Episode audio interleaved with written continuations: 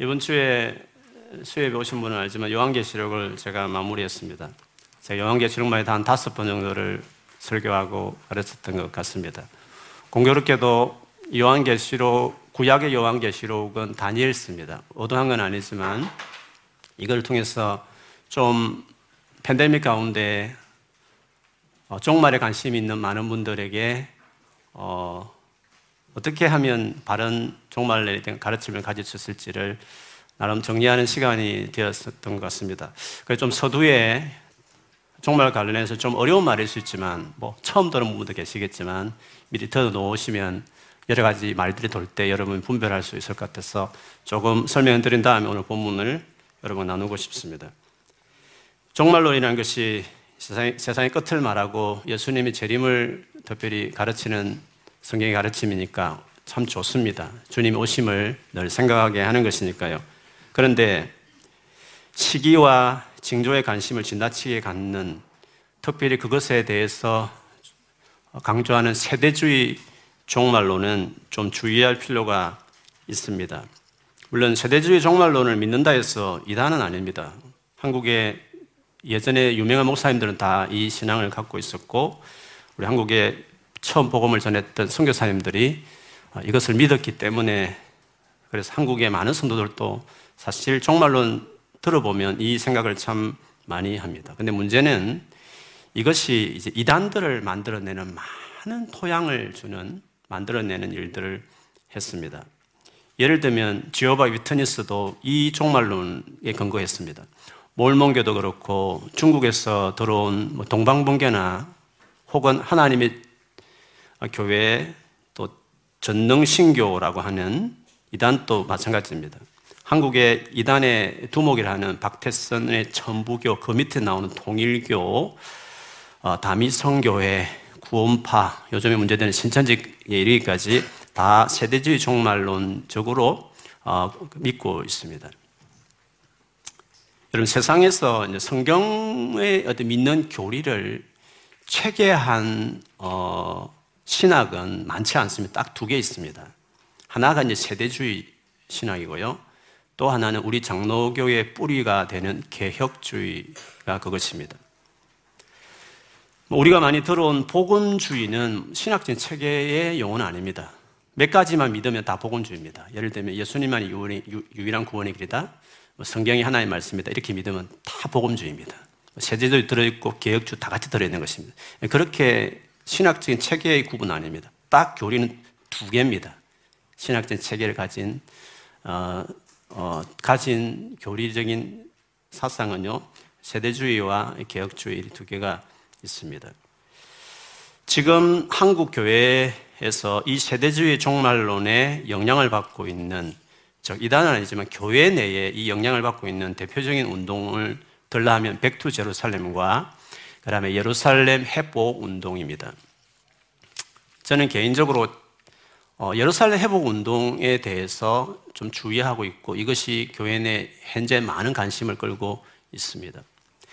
어, 오래 전이었습니다. 이 부분을 가르치는 분의 어떤 어, 어떻게 보면 책임자죠. 리더인 분이 런던에 오셔서 한번 세미나를 하신 적이 있었습니다. 저는 잘 몰라서 참석했는데 그 이야기를 들으면 신선해하면서도 불구하고 아무리 성경적인 가르침을 비춰봐도 어, 잘 이해가 안 되는 많은 부분이 있었습니다. 그러나 섣불리 판단하고 싶지 않아서 그것에 대해서 계속 제가 알아볼 마음으로 뭐 수년을 지금 흘렸습니다. 그러나 최근에 이제 팬데믹 지나면서 이것이 교회 내에 많은 성도들이 그것에 대해서 따르고 있는 것을 보면서 제가 좀 심각성을 느꼈고, 어, 그래서 제가 잘 모르니까 아예 유대교에 관심이 많은 메시아 운동을 예루살렘 회복 운동은 유대 유대 교인 중에서 예수 믿는 사람들이 중요하게 생각하거든요. 그래서 제가 런던에 20년 이상 유대 교회 유대 교인들이 믿는 교회가 딱 하나 있습니다. 어, 그분들을 위해서 오랫동안 사역했기 때문에 이 부분에 누구보다 잘 아시는 선교사님이 계셔서 제가 주변에 여러 가지 비판하는 소리보다는 어, 그 메시아닉 주들 그런 예수 믿는 유대인들 교회를 섬기는 그 선교사님 이야기면 객관성이 있겠다 해서 제가 이제 그분을 개인적으로 뵙고 제가 여러 가지 궁금한 질문들을 많이 나누었던 적이 작년인가 있었습니다. 근데 이 메시아닉 주, 즉 예수 믿는 유대인들이죠. 그 교회가 영국에도 상당히 있고 그 안에서도 이 종말에 대한 많은 견해들이 쭉 스펙트럼이 좀 넓습니다. 그 중에 그들 사이에도 이단으로 정제한 그 주장이 지금 한국 교회에 들어간 것이죠. 그들이 주로 주장하는 예는 이렇습니다. 사탄이 하나님의 선택한 백성, 즉 유대인을 말살하기 위해서 그들이 예수를 십자 못 박았기 때문에 어, 이들을 말살해야 된다고 하는 가르침, 즉 이스라엘이 오늘날 교회로 대체했다라고 어, 사단이 속여서 대체 신학이라는 걸 만들어서 어, 이 유대인을 말살하는 일들을 지금까지 해왔다라고 주장하는 것입니다. 실제로 초대 교부들의 글에 보면 그렇게 가르친 경우도 있었고요. 우리가 잘 아는 마틴 루터도 유대인을 어, 죽이는 것에 대해서 동조하는 글을 쓰기도 했습니다. 히틀러가 그걸 이용해서 사실 유대인 학살에 써먹기도 했던 것도 사실입니다. 이런 역사적인 근거들을 들어서 이게 사탄의 신학이고 대체 신학인데 이것이 지금 현재 모든 한국의 대형교회 목사님들도 이런 식의 신학을 가지고 있다라고 주장하는 것입니다. 만일에 그것을 근거도 있고 역사적인 자료까지 들면서 만일 성도들이 그걸 받아들이기 시작하면 일단 교회 출석하지만 그 목회자의 종말에 대해서 의심하기 시작하고 또 다른 사탄이 좋아할 교회 분열을 가져오는 종말론이기 때문에 이단에까지 가지 않더라도 이 가르침이 교회를 또 분열시키는 불신을 가져오는 어떤 사상이라 해서 제가 조금 속상하고 어떨 때는 화가 나는 부분도 있는 것도 사실입니다.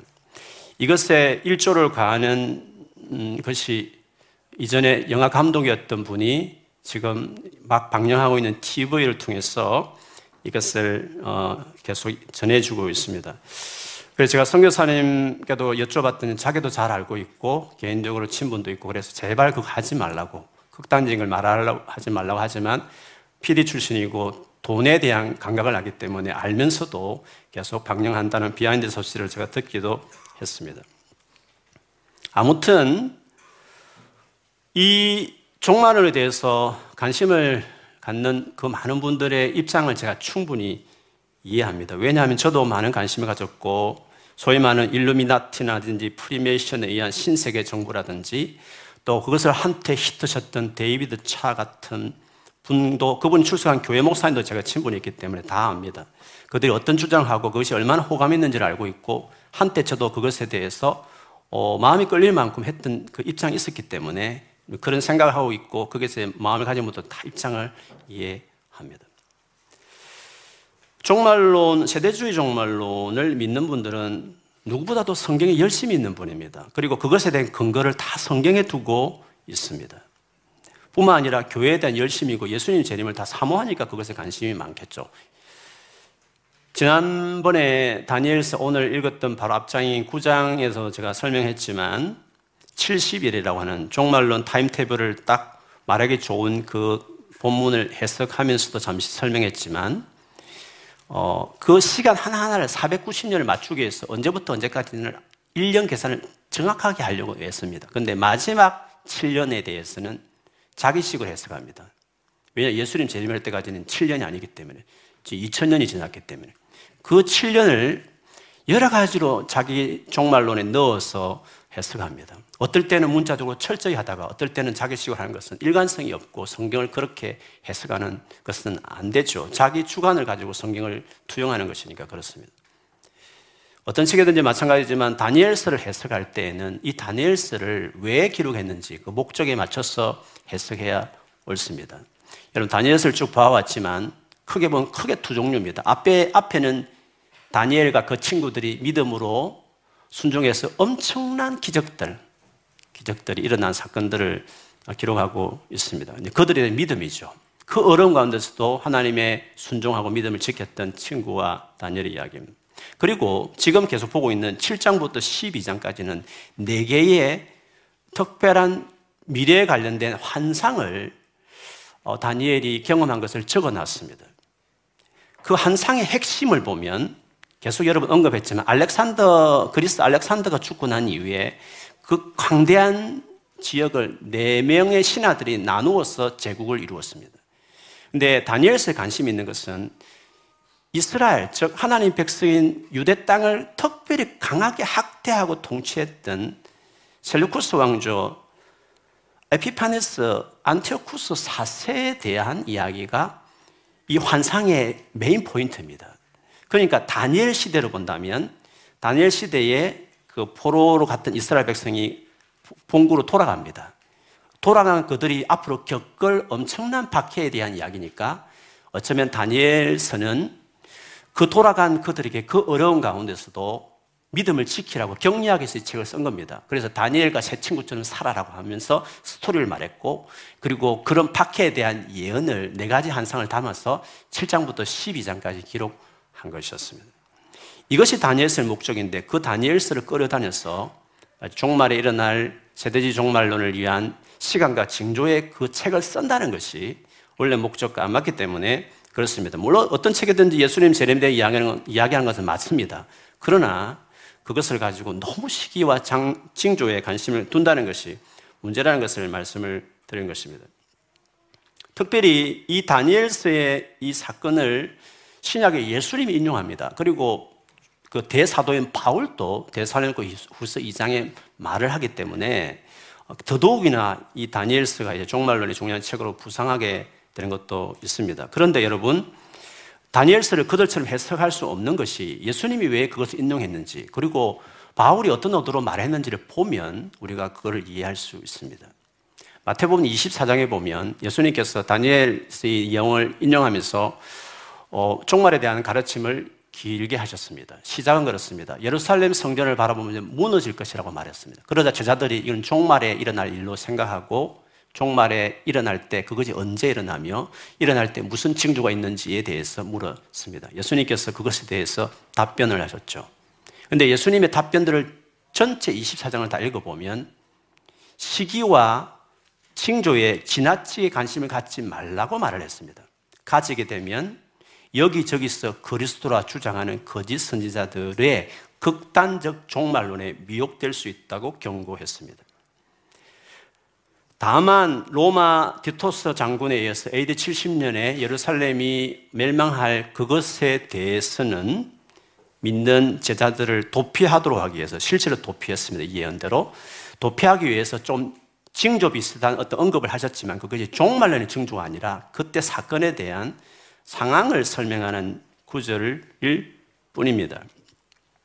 뿐만 아니라 징조와 관련해서 우리 흔히 말세의 징조라 말하는 기근이나 지진이나 특별히 누가복음에 보면 전염병도 넣었습니다. 그래서 코비드 19에 이걸 막 종말의 하나의 징조라고 많은 사람들이 또 떠들기 시작한 일이기도 했습니다.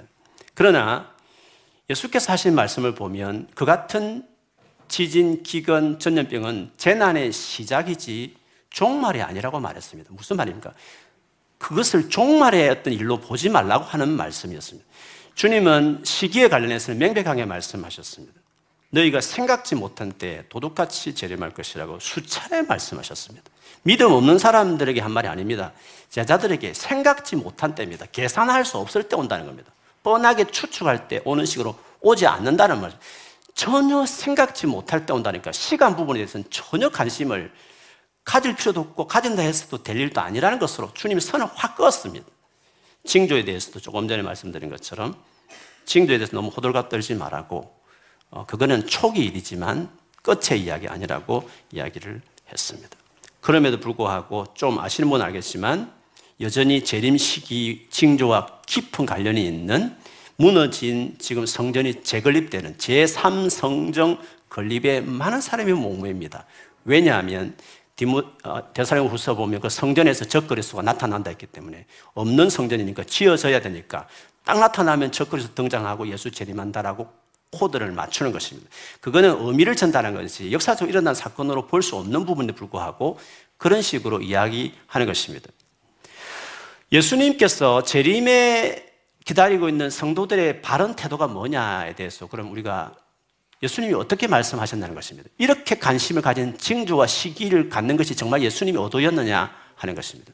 그것이 뭔지는 24장에 이어서 나오는 붙어 있는 25장까지 보면 명확하게 재림을 기다리는 성도가 어떤 바른 태도를 가야 되는지를 잘 설명하고 있습니다. 그 25장에는 세 가지 비유로 종말을 살아가는 그리스도인의 바른 태도를 설명하신 것이었습니다. 제일 먼저가 신랑을 기다리는 열처녀 비유입니다. 언제 올지 모르는 것입니다. 실제로 거기 보면 슬기로운 지혜로운 다섯 처녀도 언제 오는지 모르고 자는 중에 맞이했습니다. 열처녀 비유의 핵심은 기름이 뭐며 뭐 이런 것이 중요한 게 아닙니다. 열처녀 비유의 결론은 예수님이 직접 비유 끝에 24장 13절에 이렇게 결론했습니다. 그런 적 비유를 끝냈습니다. 깨어 있어라. 왜 깨어 있어야 됩니까? 시기를 알기 위해서 흘러가는 시대를 분별하기 위해서 깨어 있는 겁니까? 아닙니다. 깨어야 될 이유는 뭡니까? because 너희는 그 날과 그 때를 알지 못하기 때문에 깨어 있으라고 한 것입니다. 시기를 알고 징조를 보는 게 깨어 있는 게 아닙니다. 깨어 있는다는 것은 언제 올지 모르니까 항상 주의 말씀 살아가는 의미로서의 말씀이지 시기와 때를 분별하는 것이 깨어 있는 것이라고 성경은 말하지 않습니다. 근데 많은 그리스도인들이 세상이 어떻게 흘러가는지 지금 어떻게 주님이 제일 가까우는지를 아는 것이 깨어 있는 것이라고 잘못 이해하고 있습니다. 그리고 그 다음에 이어나는 두 개의 비유에서는 진짜 깨어있는 것이 무엇인지를 이제 설명하는 겁니다. 깨어있는다는 의미는 무슨 의미냐는 것입니다. 달란트 비유에서 보시면 주인이 먼 나라를 갑니다. 언제 올지 모릅니다. 가시면서 그 주인이 충실한 세 명의 종에게 딱 자기 재산을 나누어서 올 때까지 그 재산을 가지고 일을 하라고 했습니다. 무슨 말입니까? 예수님이 마치 이 땅에 오셨을 때 성천하시면서 그의 제자들에게 맡긴 당신 나라의 일을 이야기하는 것입니다. 하나님 나라 그 을을 위해서 살아가는 삶을 우리에게 맡긴 것이었습니다. 하나님 나라를 위해서 살아가는 것이었습니다.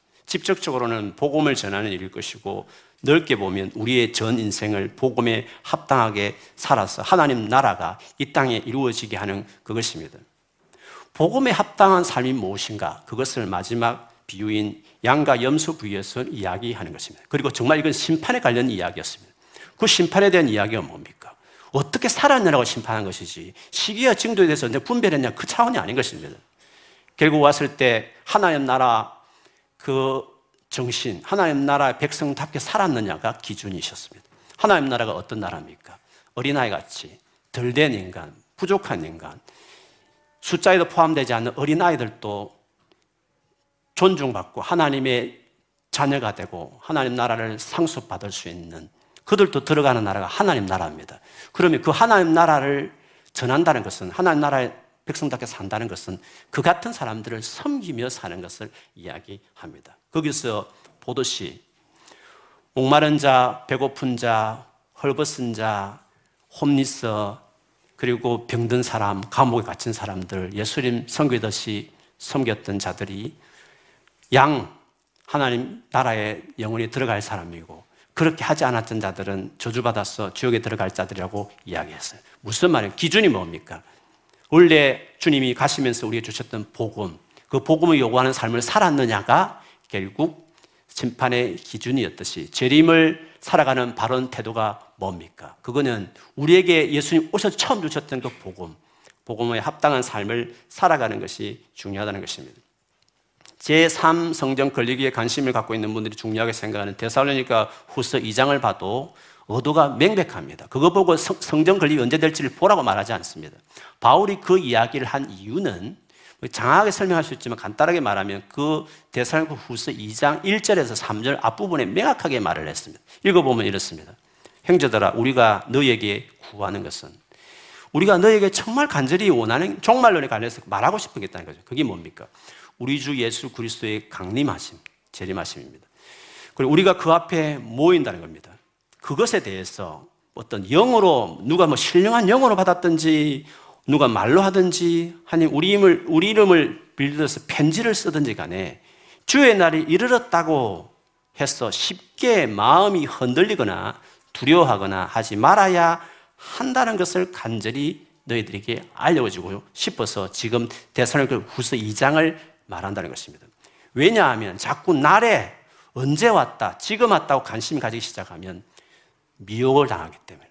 그래서 누가 어떻게 해도 너희가 미혹되지 말도록 하기 위해서 이 내용을 쓴다 하면서 그 이야기를 하기 시작하는 것입니다.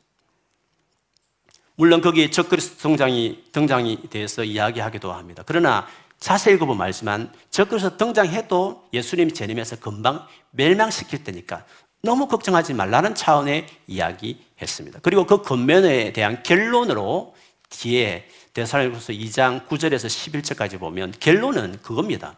복음의 진리를 받아들여서 구원을 받는 것이 중요하다는 것입니다. 복음의 진리를 거부하기 때문에 저들이 미혹되는 것이지. 복음의 진리를 받아들고 구원을 받으면 그 복음을 사랑하면 아무 문제 없다는 것으로 처음 주어졌던 복음에 충실하면 족하다는 것을 이야기하기 위해서 이 말을 한 것이었습니다. 그런데 이상하게 그들은 그것을 가지고 또다시 시기와 징조를 추측하는데 그 구절을 쓴다는 것이 바울의 원래 의도와 그렇게 하지 말라고 두려워하지 말라고 그 구절을 인용했음에 불구하고 그 구절을 이용해서 완전히 역전시켜서 반대로 그 구절을 쓴다는 것이 정말 아이러니한 일이 아닐 수 없어요. 너무 시기와 징조에 관심이 많다 보니까 그런 것까지도 레파토리를 만드는 것이죠. 데살로니서 2장 9절 11절에 보시면 악한 자가 나타난다 했습니다. 적그리스도. 사탄의 활동을 따라서 모든 능력과 표적과 거짓 기적과 불의와 모든 속임수로 멸망하는 자들에게 있는 것입니다. 왜 그들이 멸망하는 자면 그들이 진리의 사랑을 받지 아니하여 구원을 받지 못함이라. 진리, 복음이라는 것을 예수 그리스도 대해서 진리를 사랑하지 않고 받아들이지 않아 구원받지 못하기 미혹당하는 것이지 진리, 하나님 복음을 받아들이면 미혹당할 수 없다는 것을 이야기하는 것입니다. 그러므로 하나님이 미혹의 역사를 그런 자들에게 보내어서 거짓 것을 믿게 하시고 하는 것입니다. 진리를 믿지 않고 불의를 좋아하는 모든 자의 들로 하여금 심판을 받게 하기 위해서 그들에게 말하는 것입니다. 바울은 일관되게 결론을 말하면서 복음의 진리를 사랑하고 받아들이고 구원에 이르는 것이 중요하다는 것을 결론적으로 말하기 때문에 아무리 그것을 봐도 어디에도 칭조와 시기에 대해서 강조하겠어 말한 적이 없습니다. 오히려 그렇게 하면 두려워하지 말라. 그런 미혹당한 것까지 예수님과 똑같이 말씀을 했을 분이었습니다. 다만 다니엘서 전체를 보면 우리가 알 수 있는 것은 있습니다. 마지막 때에 다니엘 시대의 후손들도 마찬가지지만 마지막 시대 예수님의 재림을 기다리는 우리 모두에게도 교회가 박해를 받고 어려움을 당한다는 것은 그런 공통적으로 성경 모두에게 이야기하는 것입니다. 그렇게 본다면 마지막까지 예수님의 재림을 사모하는 우리들이 복음에 합당한 삶을 살기 위해서 무엇이 중요하냐? 반드시 알아야 될 것이 무엇이냐를 아는 것은 중요합니다. 오늘 그것을 포커싱해서 오늘 말씀을 같이 보고 싶습니다. 다니엘이 지금 어, 다니엘 시대, 오늘 이 환상을 받았던 시대는 페르시아 초대왕 고레스가 왕이 된 지 3년째 있었던 일이었습니다. 이 고레스 왕이 왕이 되자마자 전 식민지, 즉 이스라엘 포함해서 자기 고국으로 돌아가도 된다라고 칙령을 내렸습니다. 그래서 이스라엘 백성들 중에 한 5만 명 가까이가 소수였지만 하지만 하나님의 약속을 믿고 그들이 이제 이스라엘 땅으로 돌아가게 되죠. 돌아가서 제일 먼저 했던 건 성전을 재건하는 일이었습니다. 그러나 반대가 많아서 중간에 스톱했습니다. 다니엘이 당연히 그 소식을 듣고 하나님 앞에 이 돌아간 사람들이 어려움을 겪을 것을 이미 예언으로 알았고 그리고 극한 박해가 있을 것을 알았기 때문에 하나님 앞에 더 구체적으로 알고 싶어서 기도를 했던 것이었습니다. 세일에 즉 3, 3주간 21일 동안 기도하는 중에 마지막 다니엘서에 나오는 환상을 본 것이었고 오늘 10장이 그것에 대한 서론이고 11장, 12장으로 이제 마지막 한상에 대해서 이야기하고 있습니다. 오늘 길어서 본문에 넣지는 않았지만 오늘 보면 바로 앞에 5장, 6장에 보면 사람 모양을 한 분이 예, 눈에 보였습니다. 눈을 들어볼 정도였으니까 위쪽에 있었던 분이셨던 것 같습니다. 이분이 누군가에 대해서 여러 가지 견해가 있지만 요한계시록 1장에 사도 요한이 밤모섬에서 부활하신 예수를 만났을 때 그 이미지를 설명했는데 그 이미지와 거의 비슷합니다. 그래서 많은 분들이 이분은 바로 이 땅에 오시기 전에 영광스럽고 위험 있던 예수 그리스도라고 이야기합니다. 다니엘이 그 예수를 보았을 때 바로 의식을 잃을 정도로 아예 죽은 시체처럼 바뀌어질 정도로 쓰러졌다고 말했고 요한계시 1장에 봐도 요한이 역시 예수를 만났을 때 죽은 것처럼 넘어졌다는 표현과 동일합니다. 그런데 이어서 그분과 다르게 그분은 위에 계셨고 바로 옆에서 어루만진 천사가 다니엘 곁에 와서 그를 일으켜 세우면서 이야기를 했습니다. 내가 너의 백성에게 일어날 일에 대해서 더 알고 싶고 간절히 기도할 때부터 하나님이 내게 바로 응답했고 바로 달려왔는데 오려고 했는데 중간에 페르시아 왕국의 천사장이 내 앞을 가로막아 올 수 없었다고 말했습니다. 신기로운, 신비로운 일이죠. 이 천사를 막는 것은 실제로 페르시아 군인들이 아니라 페르시아 제국을 다스리고 있는 영적 세계를 이야기하는 겁니다. 거기 악한 천사 세력들이 이 천사가 다니엘의 기도 응답으로 바로 가야 되는데 가지 못하도록 세일에 21일 동안 묶어서 가지 못하게 했다는 것입니다. 그런데 또 다른 천사의 장인, 싸움을 잘하는 장인 때 미가엘 천사가 와서 도와줘서 자기가 나와서 이제 늦게 너에게 왔다라고 이야기를 했습니다. 다니엘이 이 말을 듣고 더 계속 중심을 잡지 못하고 숨쉬기도 힘들어하고 그래서 땅에 엎드려져자 또 천사가 이것이 또 다른 천사인데 지금 말한 천사에 대해서 말이 있지만 아무튼 천사가 그를 어루만지면서 두려워하지 말아라 평안하여라 강건하고 강건해 하라고 선포했습니다. 그랬더니 갑자기 다니엘이 몸에 힘이 솟았습니다. 그리고 그 천사에게 말을 했습니다. 도무리 들을 기운이 없었지만 당신이 말을 하자 내가 내 몸에 힘이 솟았으니 이제 말씀하십시오. 종말에 그 힘든 이야기도 들을 준비가 되었으니 내게 말해달라고 했습니다. 그래서 11장, 12장이 이제 이어지게 되는 것입니다. 오늘 이 다니엘이 경험한 20일간의 기도를 통해 경험한 이 사건에서 우리가 눈여겨볼 것은 영적 세계가 있다는 것입니다. 그리고 영적 세계 안에 선한 천사 세력들과 악한 천사들 간의 전쟁이 있는 것을 어, 보여주고 있습니다. 천사가 오늘 보면 뒤에 가보면 본인이 너에게 환상에 대해서 이야기한 다음에 다시 그 페르시아를 다스리는 천사장과 싸울 것이라는 언급을 했습니다. 그리고 그 싸움에서 이긴 다음에 그리스, 페르시아를 제국을 멸망시킨 그리스 제국의 천사가 등장할 것이라고 이야기했습니다. 무슨 말입니까? 지금 페르시아의 멸망이 그리고 그리스라는 알렉산더의 등장이라는 것이 그냥 사람에 서 이루어진 것이 아니라 천사들이 영적 세계에서 그것이 이루어졌기 때문에 땅에서 그대로 나타난다고 이야기하는 것입니다. 그러니까 우리가 육신적으로 이 땅에 살아가는 이 모든 일들이 영적 세계와 완전히 맞물려 있다는 것을 다니엘의 이 기도와 그 응답의 사건에서 우리에게 말해 주는 것입니다. 그것은 무엇을 말하느냐 하면 우리가 마지막 시대 살아갈 때 수많은 어려움들이 있겠지만 이것들이 영적 세계와 맞물려 있다는 것을 기억해야 된다는 것을 이야기하는 것입니다. 영적 세계를 알아야만 우리가 여러 가지 어려움을 만났을 때 복음에 합당한 삶을 끝까지 포기하지 않고 갈 수 있는 그런 믿음을 가질 수가 있습니다. 어떤 분들은 단순히 다니엘 한 개인에게 일어난 일이라고 치부할 수 있을지 모르겠지만 그러나 에베소서 6장 11절에 12절에 13절에 보면 바울이 이 같은 일들은 모든 그리스도인에게 다 같이 있을 수 있는 일이란 것을 교회에게 직접 하신 말씀에 이미 언급했습니다. 읽어보면 이렇습니다. 우리의 씨름은, 이 씨름은 그냥 어, 천하장사 재밌는 그 씨름을 말한 거예요. 죽고 사느냐의 씨름을 말한 것입니다. 우리의 씨름은 혈과 육, 즉 사람을 상대하는 것이 아니라 했습니다. 그 누굽니까? 통치자들과 권세자들.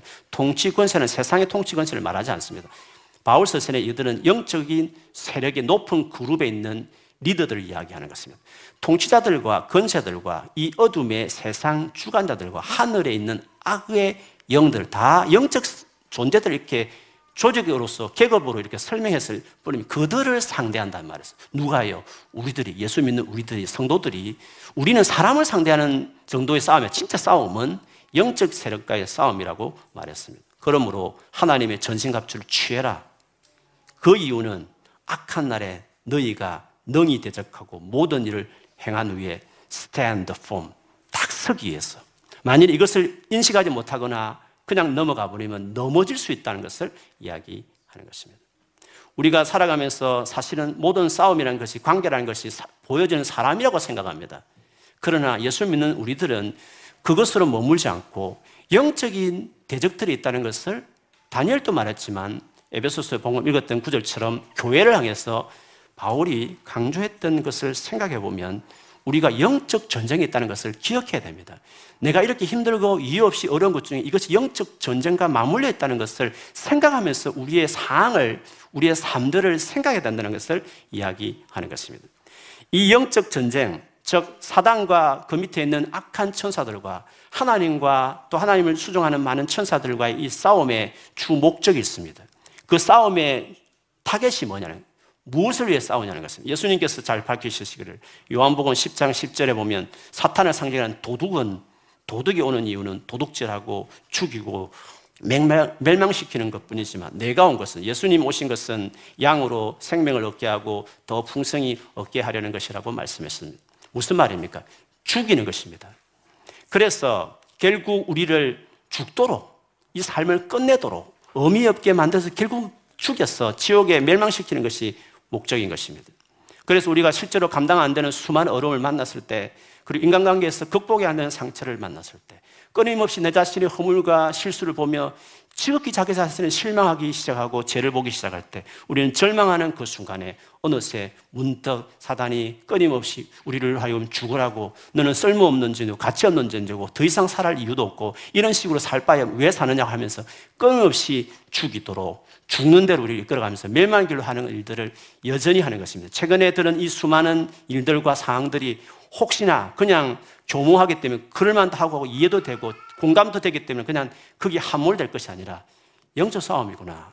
절대 예수님 오신 것은 살리기 위해서고 풍성하게 행복하기 위해서 오신 일인데 이렇게 생각하는 것은 이거는 하나님 의도하신 삶이 아니며 도대체 누가 이렇게 하는지를 생각해 봐야 되는 것입니다. 모든 것들이 물론 사단이 하는 건 아닙니다. 그러나 상황이나 모든 정신적인 변화, 사단이 준 건 아니지만 그것을 이용해서 사단이 장난칠 수 있다는 것을 이야기하는 것입니다. 죽이려 들고 인생을 마감하게 자꾸 우리를 부추기는 일들을 하는 것입니다. 그러나 그렇게 할 수 없는 것입니다. 그거는 하나님 뜻이 아니고 우리는 살기 위해서 태어났고 풍성하게 행복하게 살기 위해서 예수께서 오셨기 때문에 그럴 수 없는 것입니다. 이거는 치열한 싸움이기 때문에 장난이 아니기 때문에 분명히 싸움이기 때문에 싸워야 될 일이고 싸우게 되면 반드시 주님 약속하신 대로 생명을 얻게 되고 풍성하게 살 수 있기 때문에 말씀드린 것입니다.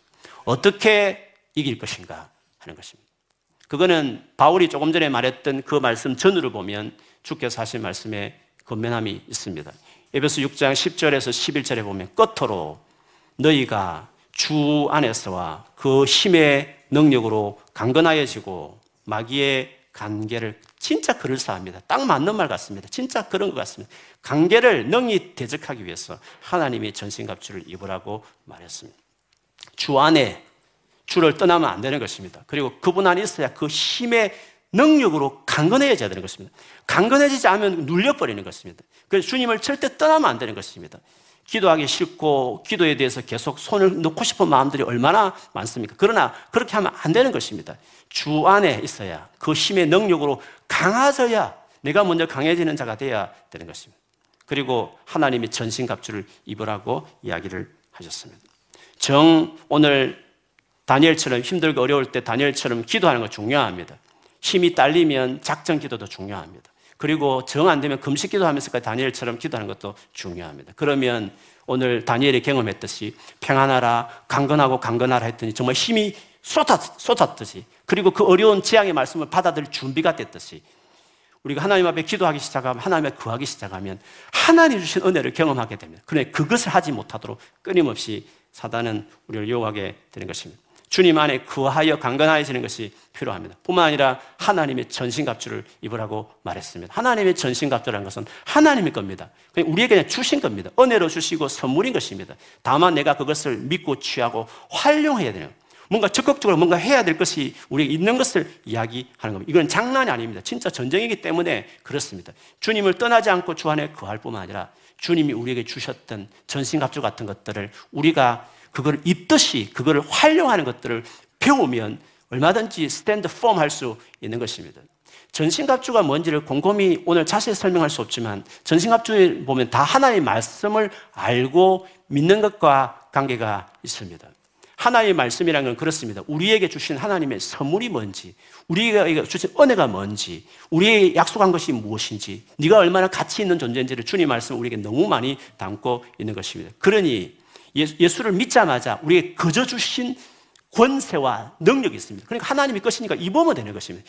노력할 필요도 없이 예수 믿자마자 그냥 다 누릴 수 있는 것이기 때문에 그걸 알고 그걸 입으면 활용하는 것이 중요한 거죠. 근데 그 모든 것들이 다 성경과 관련돼 있는 것입니다. 그 성경을 알고 묵상하고 믿고 선포하고 살아가는 것이 필요합니다. 물론 쉽지 않습니다. 이거는 장난이 아니고 게임이 아니기 때문에 싸움이기 때문에 그렇습니다. 그러나 반드시 밀리지 않고 그대로 살면 승리하게 되어 있다는 것을 이야기하는 것입니다. 전신갑주에 대해서 간단만 설명한다면 처음엔 진리의 허리띠입니다. 진리의 허리띠라는 것은 진리 뭐그 말대로 전체 하나의 말씀을 가르치는 것을 말합니다. 하나의 말씀이 뭐라고 말하는지, 얼마나 우리에게 소중하다고 말하는지 하나의 말씀 전체에 대한 성경적인 가치와 사고방식을 갖는 것을 말합니다. 그것이 제일 기본입니다. 그 다음에 적용하는 것들은 의의 호심경. 의라는 가슴을 보호하는 이 호심경, 의의 비교였습니다. 의가 뭡니까? 양심이 관련된 이 심장과 관련된 이 의는 우리가 믿음이 어리기 때문에 여러 가지 부족한 게 너무 많습니다. 얼마나 죄를 짓겠습니까? 얼마나 허물이 많겠습니까? 얼마나 별 볼일 없는 것 같고 나, 내가 봐도 한심스러운 것들이 얼마나 많겠습니까? 반복해서 짓는 죄는 또 얼마나 있겠습니까? 그러나 하나님이 그럼에 불구하고 너는 내 앞에 어렵다. 너는 내게 소중하다고 말하는 하나님이 예수 믿자마자 우리에게 인정해 주신 의인의 신분. 너는 내게 괜찮다. 너는 여전히 소중하다고 말하는 그 의를 그 하나님 말씀을 의의 호신경을 내 붙이듯이 하나님 말씀하고 있는 것을 내가 신뢰하고 믿고 계속 내 안에서 싸워가는 것들이 필요하다는 것을 믿는 것을 이야기합니다. 평안의 복음의 신은 흔히 말하듯이 복음을 전하는 것은 아닙니다. 제가 해석하기로는 또 에베소서 전체를 보면 평안의 복음은 화평케 하는 것입니다. 유대인과 이방인들이 하나 되게 하는 원수된 걸 하나게 하는 평안의 복음의 신이라는 것은 교회를 말합니다. 진짜 연합된 하나된 교회를 말합니다. 교회에 소속되라는 것입니다. 교회를 떠나지 말라는 것입니다. 교회에 깊이 인볼브 되어서 연약하면 연약할수록 교회에 손을 벌리고 기도를 요청하고 교회에 도움을 입어서 보호를 받으라고 이야기하는 것입니다. 그리고 믿음의 방패. 믿음의 방패를 이야기할 때는 적이 쏘는 불화살을 이야기했습니다. 적이 쏘는 불화살이 뭡니까? 우리가 죽이려는 수많은 생각을 이야기하는 것입니다. 그때 믿음의 방패가 없으면 그냥 맞아버리는 것입니다. 그냥 믿음의 방패를 막아버리면 그걸 끄기 시작하고 계속 닥쳐올 때마다 꺼야 되는 것입니다. 그게 뭘까요? 너는 살 가치가 없을 때 아니다. 하나님 나를 귀하다고 봤다고 탁 말씀으로 그걸 받아치고 그걸 꺼버려야 되는 것입니다. 수많은 생각들이 올 때마다 하나님 말씀에 근거해서 그걸 쳐내야 되는 거예요. 꺼버려야 되는 것입니다. 맞아버리면 생각에 함몰돼서 꼬리에 꼬리를 물기 시작하면 켈로는 죽는 것입니다. 그러나 그렇게 하지 말고 화살에 맞지 뭐 아예 맞죠. 오면 쳐내야 되는 것입니다. 말씀에 섰어. 말씀에 대한 신뢰한다. 하나님 말씀이 이렇다. 그, 이 생각은 옳지 않다라고 자기 안에 싸움이지만 그러나 주 안에 강건한 그 능력으로 구체적 하나하나 생각들을 쳐내면서 믿음의 방패로 그걸 싸워가는 것을 이야기합니다. 구원의 투구를 그 다음에 말했습니다. 구원의 투구 뭡니까?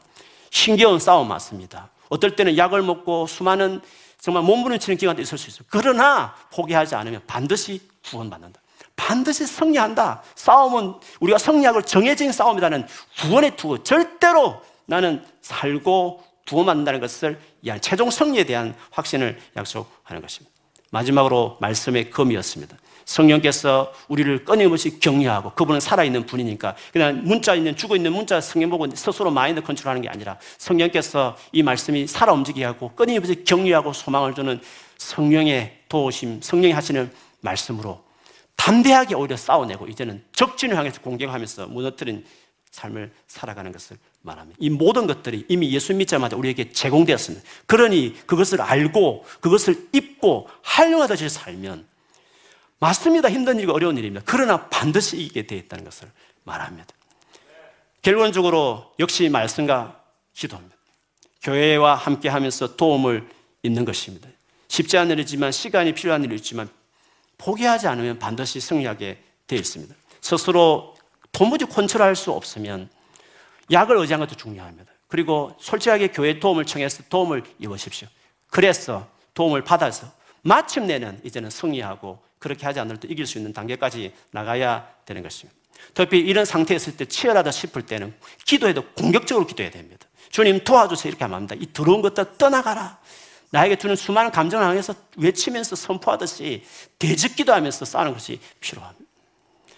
혼자 할 때 그래서 교회가 있고 여러분을 도와주게 될 것입니다. 그렇게 하면 다 승리할 수 있습니다. 반드시 승리하게 되어 있습니다. 싸움이기 때문에 힘든 일이지만 반드시 승리하게 되어 있는 것입니다. 그렇게 함으로 복음에 합당한 삶을 끝까지 살아갈 수 있게 되는 것입니다. 오늘 다니엘이 경험했던 말세 이야기를 하면서 본인이 경험했던 이 놀라운 경험은 우리 모두가 마지막 시대에 어려움이 있다 치더라도 이런 영적인 세계를 알고 그 도움을 입으면 우리는 평안을 얻고 강건하고 또 강건해지고 힘을 쏟고 그래서 그 상황을 맞닥뜨릴 수 있는 사람이 될 수 있는 것입니다. 그렇게 되기를 축복합니다. 오늘 예배할 때마다 교회 나올 때마다 여러분에게 하나님 그런 힘을 쏟게 하시고 은혜를 주시고 또 계속 포기하지 않고 붙들고 나가면 반드시 승리하게 되어 있습니다. 주님은 살리러 오셨고 풍성하게 여러분 풍성하기 위해서 오셨으니 반드시 예수 믿는 저희들이 그 삶을 누려야 되는 줄 믿습니다. 그런 삶을 살아가는 저와 여러분 되기를 주님 이름으로 축원합니다. 아멘.